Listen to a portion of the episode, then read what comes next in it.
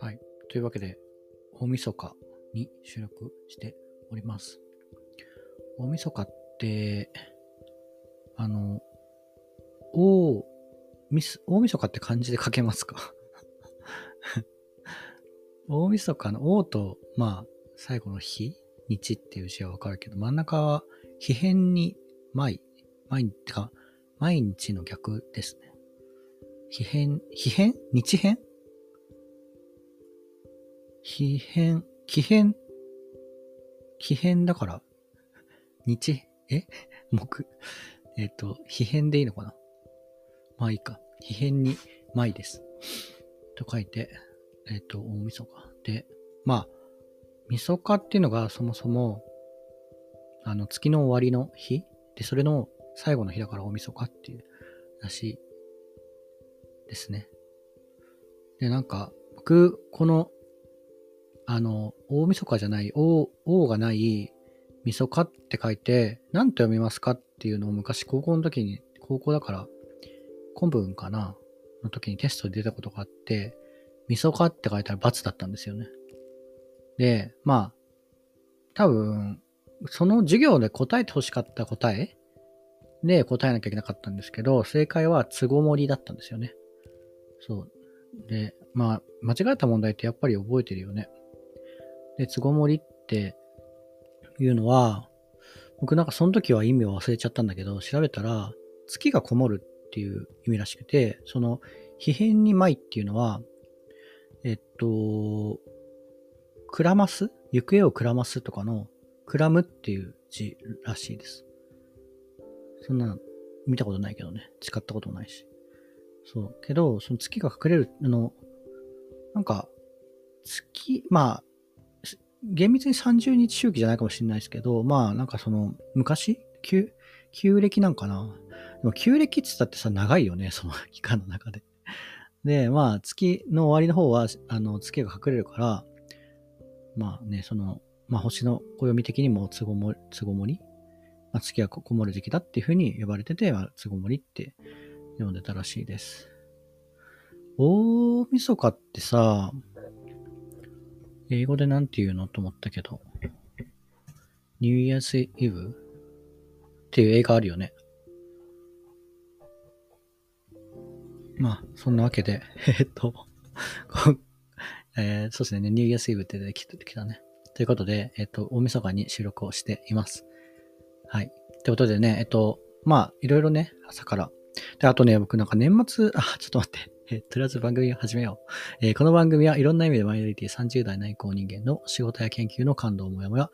共感できるようでしきれない、そんな思考を発信していきます。横軸、縦軸、様々な広がりから、聞いてくださった方々の生活に奥行きを解放させていけたら嬉しい。そんなゆるだなコンテンツです。はい。ということでですね。えっと、ちょっとね、体調崩してたっていうか、なんかお腹痛くて、えっと、なんかね、重大な病気だったら嫌だなと思って、いろいろ検査とかをしてたんですけど、まあ結局ちょっと、あの、多分ストレス僕結構ね、ストレスが胃に来るタイプなんですよね。胃っていうかね、なんか胃酸に出るタイプなのかな。で結構なんか胃がやられちゃうみたいなのが多くて、そう。で、まあ、原因はそれだろうなと思ったんですけど、なんかそれにしては痛いなと思って、うん、まあね、なんかいろいろ原因というか、まあ起きてることはあったんですけど、まあそんなになんか即入院とかいう、全然そういうのじゃなくて普通に、まあちょっと時間をかけて治しましょうねっていう感じだったんで、はい。まあ時間をかければ治るんだなという感じで、まあとりあえずね、その安心、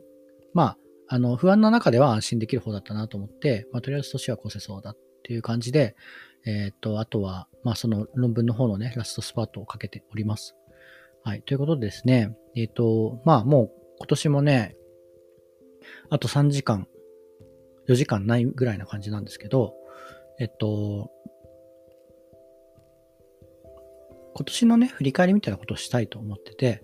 で、えっと、ポッドキャストのね、Spotify の、あの、編集画面みたいなところで、えっと、まあ、この番組のね、横立てラジオの、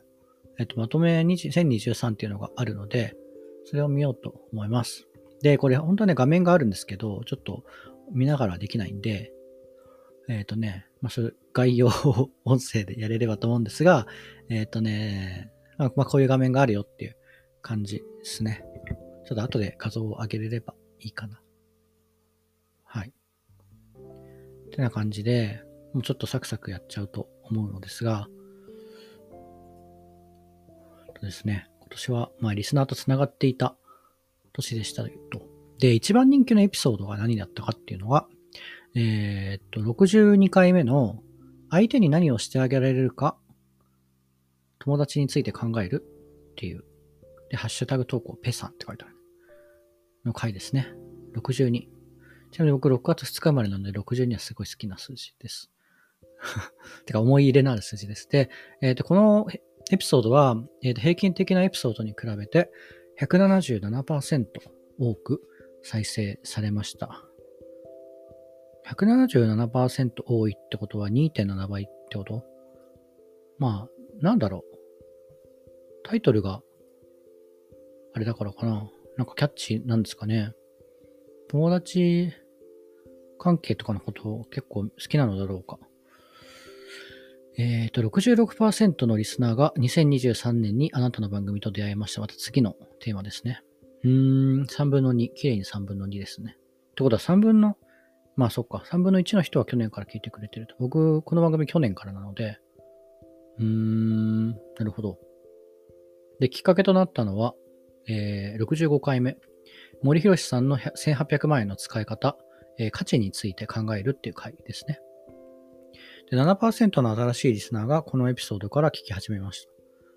うーん。7%の新しいリスナーだから66%の中のさらに7%ってことね。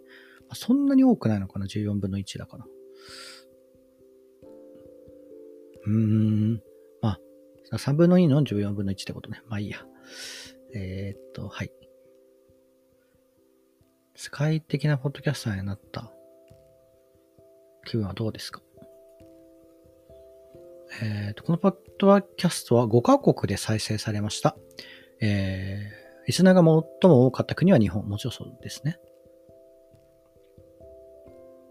えー、合計再生数の98%を占めていますと。そうなんだね。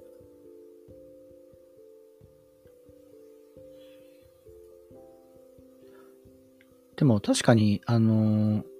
見られるんですよ。どの国の人が聞いてくれてるかみたいな。ちなみになんかね、裏技的になんかどの星の人が聞いてくれてますねみたいなの見られるんだけど、そしたらみんな地球ですね。ガハハハっていう感じなんですけど。えー、ちょっと待ってね、どこの、えー、っと、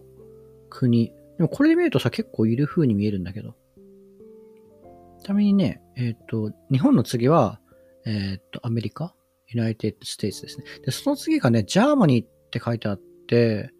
で、その次がノルウェーなんですよ。で、アメリカの方、方っていうか、これは再生数かな？は、なんとなくわかるっていうか、めちゃくちゃわかるんですけど、 Germany の方がどなたなんだろうね。ノルウェーの方は、もうわかんない。けんあの、あのーこれ地域もね、見ようと思えば見られちゃうんですけど、ちょっとそれはね、結構もうこれ個人に還元されちゃう気がするのでえっとですね、ちょっと発言はしないでおきますけど、そうですね。でもまあいろんな人、5カ国の方が少なくとも聞いてくださってるというのは、受けますね。ありがたい。ありがたいの次に受けます。で、えっ、ー、とね、ポッドキャスト、リスナーがよく聞いたポッドキャストジャンルは、1位が健康フィットネスと、2位がお笑い、3が社会文化。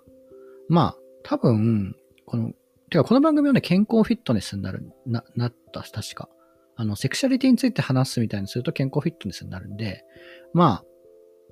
うん、同じような感じの、まあ、ゲイボットキャストを聞いてくださっている方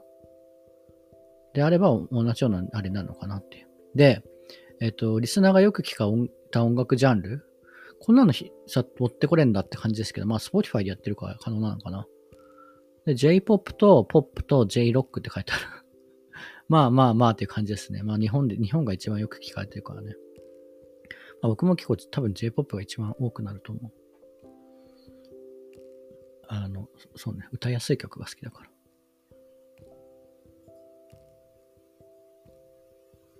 ポッドキャストはシェアされました。でもなんかよくわかんないね。シェアされ、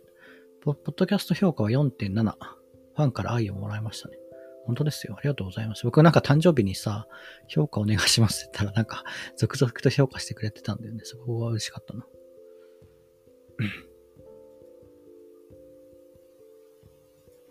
次ですね。植物を育ててますかってよくわかんない。えっ、ー、と、あなたのポッドキャストはすくすくと育ちました。リスナー数が、えっ、ー、と、プラス37%。うーん、そうなんだ。で、合計再生回数がプラス147%。これどういうこと？全、1年間でってこと？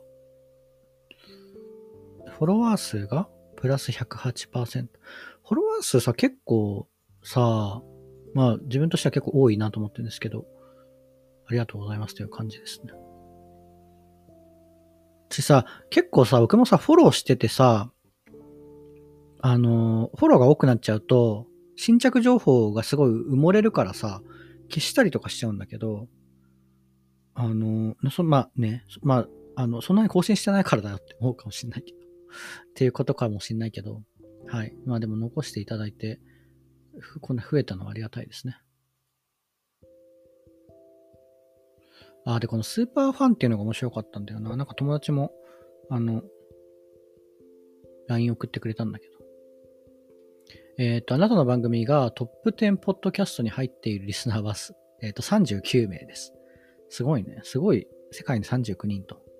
もこれ自分も入ってそうな気がする。トップ10とかだと。そんなに聞いたわけじゃないけど、なんか、毎回1回は聞き直すからさ。あなたの番組がトップ10、トップ5ポッドキャストに入っているリスナーは26人。すごいね。10人中、あ違う違う、30何人中26人ってことね。結構残るね。で、そして、えー、っと、あなたの番組がナンバーワンポッドキャストになっているリスナーは10人。すごいね。そんなに減らなかったね。だからトップ10に入ってる人の4人に1人は一番聞いてくれてるってこと？それってさ、まあ、他の番組聞かないっていう人もね、まあ、あのー、なんていうの？ちょっと保守的な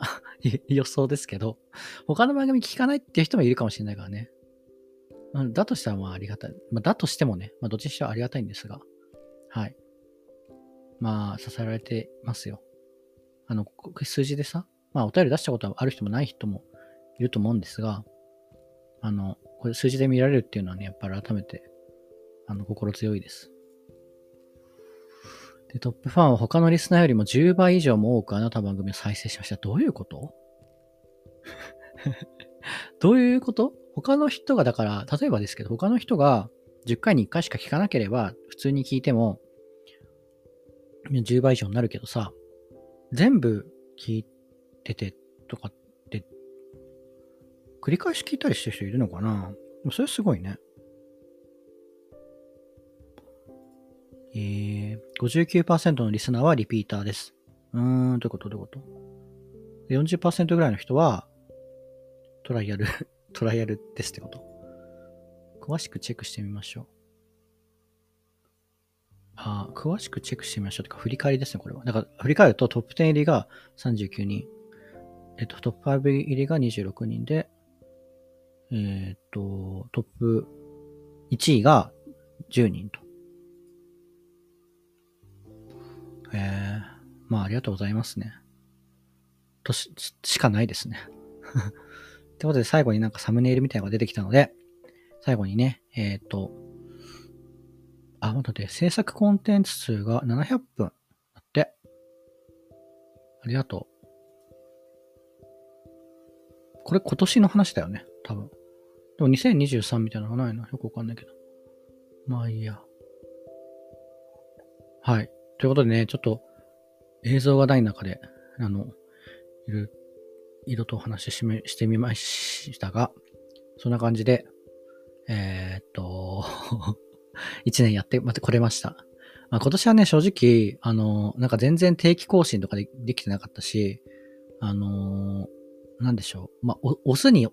押せないよっていう感じのか年だったかなと思うんですけど、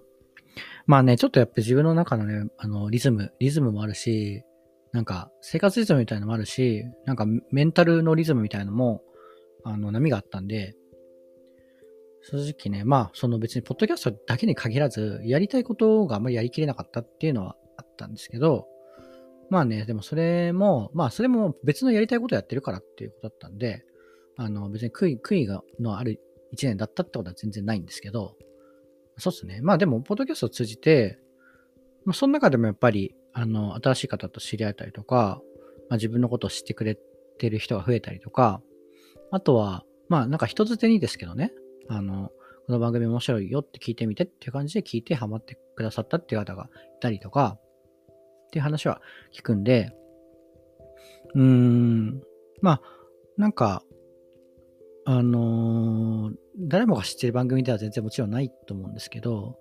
あの、全然なんか共感できる話とか、みんなで盛り上がれる話とかをしないから。まあね、それはね、ちょっとできないし、あの、まあそれをやるとね、ある意味、まあなんかあんまり僕がやる意味っていうのがなくなるかなっていうのがあって、まあ、あの、したいように してみてるっていうのが、はい。えっ、ー、と、まあそれは結局来年も変わらないのですが、まあまあね、なんかそういう人いてもいいよねっていう感じの人になりたいなっていうのがやっぱりね、僕の、あのー、なんだろう。なんか表明 表明なので、はい。まあその中ででもやっぱり自分でやりたいこととかは、ちゃんと、うーんと、なしていくっていうのが大事だなとは思います。なんかただ単にするってことだけじゃなくて、なんかして、ちゃんとそれを積み上げて、まあ何かにつなつなぐ。まあ、なんかそれが手段になることもあれば目的になる。てか、まあゴールになることもあるかもしれないですけど、まあね、なんか、まあそれは一旦自分の中で、一旦ここまで行きたいっていうのを決めればいいかなとは思ってて、まあ、まあその繰り返しですよね、多分人生。で、まあ今年ね、何があったかな？その、まあでも結構全部話してるよね。